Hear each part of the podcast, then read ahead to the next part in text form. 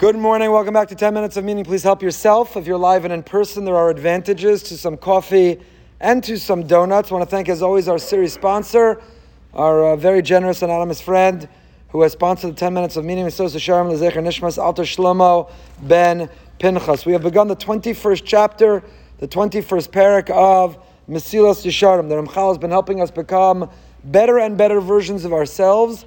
Life is a journey. You never become the best version, but hopefully we're continuously making progress to becoming better and better versions. And that, of course, is a 12-step journey of Zahiris and Zerizus, of living with mindfulness and consciousness and with presence to Zerizus, alacrity and zeal and enthusiasm, to purging from ourselves our negative qualities and instinct and intuition and all the different qualities that make up towards self-awareness, self-perfection. So we're on the 21st parak, B'Darkei Kinyas HaChasidus, how to acquire piety, how to acquire piety. And we began, it requires histaklus and hisbonenus. Person has to be observant. When we say the word observant, we don't mean necessarily or only observant of Torah. We don't mean you have to be observant as in Shomer Torah or Mitzvos, though it certainly is a part of being a chassid, is to be observant of God's will, of God's wish, of God's blueprint and instruction manual for life. What we mean by observant is histaklus. It means to be a person who's contemplative, who sees the world and understands and analyzes and extrapolates and is able to draw from it. And then hisbonenus. If you live histaklus, not just seeing superficially, but if you live an experienced life with a sense of vision, you're seeing beyond the surface, the depths. It will cause you to be contemplative, to live with hisbonenus. Hisbonenus means thoughtfulness. So many people are carried by momentum. The days blend together. The weeks and the months blend together. It's a rat race on a hamster wheel of life. Is it a rat or a hamster? I don't know. Hamster. I'm saying, but is it a rat race or a hamster wheel? It's mixed metaphors. The point is that we wake up in the morning, we fight to get to the end of that day, pay our bills, make a living, pay tuition, raise a religious family, and make it to the end of the day and get up the next day and start again. But are we misboning? Do we stop and think? Life moves so quickly, so fast, is filled with so much noise and so much distraction by design that we don't ever stop and just think. Do we ever put our phone on airplane mode even while we're on the ground? Do we ever leave it in the car while we sit inside and just think? Just be. Just be. Hisbonenus. Hisbonenus. When a person thinks about Hashem's enormous kindness with us, Valgodal avos liyisbarch liyisrael, you think about the good in your life, the good in our lives. You know, there are challenges in our lives. Almost nobody wakes up carefree without tension or conflict or challenge. To be alive is to confront challenges. But with all that, you're alive. Faculties are working. We are protected from the elements. We have a home and a vehicle, and not in this order, perhaps a family. Maybe we're privileged to be in a supportive and a loving marriage. We have children who are giving us nachas. Are there things to complain about? Inevitably and invariably. Are they far outweighed by the things to be grateful about? For everyone. For everyone. I wouldn't say even almost everyone. For everyone. There are challenges and there are issues, but they are far outnumbered by the gifts and the blessings and the things that we should appreciate. The problem is, we don't ever stop to think about it. We don't ever stop to contemplate it. We don't ever stop or pause to experience it. So if we think about, well, Hashem is so good to me. That pain I had is gone, or that pleasure I experienced, what a gift, or the goodness in my life, wow, you are so good to me, I'm so unworthy, I feel so connected to you, and I feel your presence, and I'm so grateful. He's our Father in heaven. Hashem, I failed you so miserably. I'm so disobedient. I'm so unloyal. And yet, despite that, every day I wake up and I promise, this is the day. This is the day that I won't look at the wrong things, say the wrong things, make the wrong decisions. This is the day that I'll learn with you and daven to you, and I'll be so focused on you. And then the end of that day, tomorrow will be the day that I start to do all those things and improve and become better in all those things. This day didn't go the way I wanted this day to go. And so it's so easy to forget. But when we think, you know what? The truth is, despite my failures and my shortcomings, despite my coming up short and delivering to him, he always delivers to me. He delivers on time. We'll be drawn like a child to a parent when we feel his unconditional love, despite our lack of loyalty to him, our struggle and our failure to him. She is bodeded b'chadarav. So now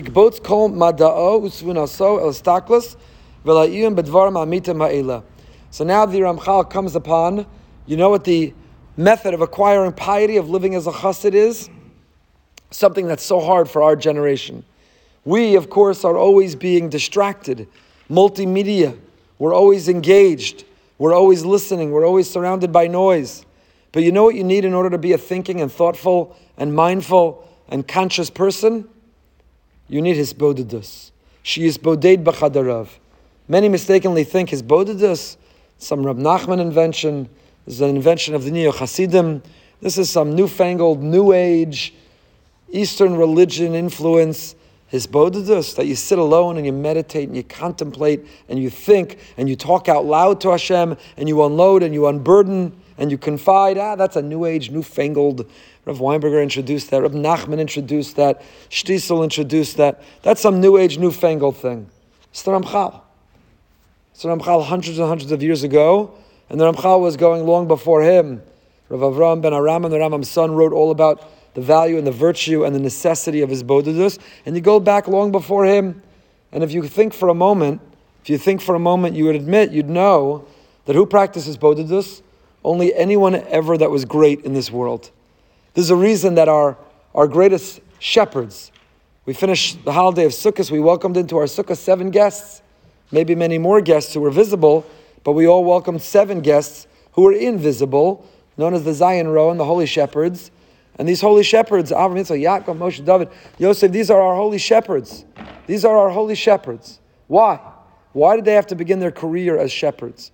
Avram, the father of monotheism, Avram, the preacher of philosophy, Moshe, who is the quintessential Rabbeinu, the paradigmatic teacher in perpetuity, the Av and Avim, categorically different than everyone else.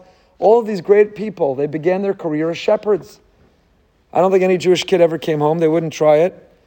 What do you want to do? You can be a doctor. Yeah? Lawyer? Nebuch, don't tell me you're going to go into Rabbanos or Chinuch, please. No, don't worry, none of the above. I'm taking a course to be a shepherd. I don't know anyone on a career path. Last time I said that someone emailed me that they actually were a shepherd. But I don't know anyone who's on a career path to be a shepherd. And yet our greatest personalities in Tanakh began their illustrious careers as our greatest leaders of all time in perpetuity as shepherds. Why? What does shepherd afford you the ability to do? You're not looking at your smartphone. You're not watching Netflix. You're not scrolling through social media. In their time, in the time of Tanakh, what were you doing if you were a shepherd? Thinking, being, existing, talking to the Ribbono Shel Olam, to Hashem. Shepherds have a lot of downtime. I'm not minimizing their work. I'm sure it's not easy to direct the flock and get them to fall in line and to behave and to take care of them, protect them. Not easy. But apparently there's a lot of downtime. And in that downtime, the shepherd has the ability to think and to be and to contemplate and to exist. So long before Rav Nachman, long before the Ramchal, long before the son of the Rambam, the very beginning of Tanakh, at the very beginning of our people, we were introduced to the idea, if we want to be healthy and balanced, if we want to be well and functional, if we want our relationships to be rich and invigorating, with the people around us, with Hashem, and most of all with ourselves, then sometimes you need to shut off and shut down and disconnect to connect to what matters. To connect to what matters. I took a Delta flight earlier this summer. Posted this online. They hand out the headphones and it says, plug in and connect. So I said, no. Unplug to connect. You don't plug in and connect. You plug in and you disconnect to become distracted and mindless and numb. And maybe there's time for that too. But if you want to connect, you have to unplug. You have to disconnect in order to connect.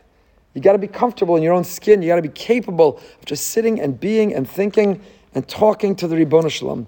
She is bodeded b'chadarav, in your room. Although, again, Tzadikim have all developed how hisbodedus works.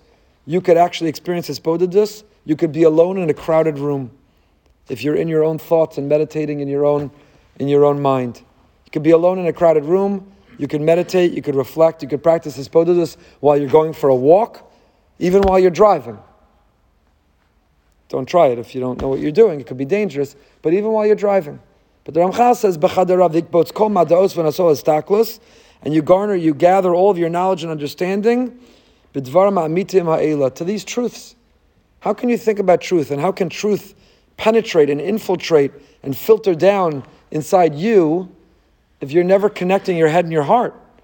If you're never ever in conversation with yourself and with the Almighty to actually practice hisbodedus. So we'll talk more about this in the coming weeks.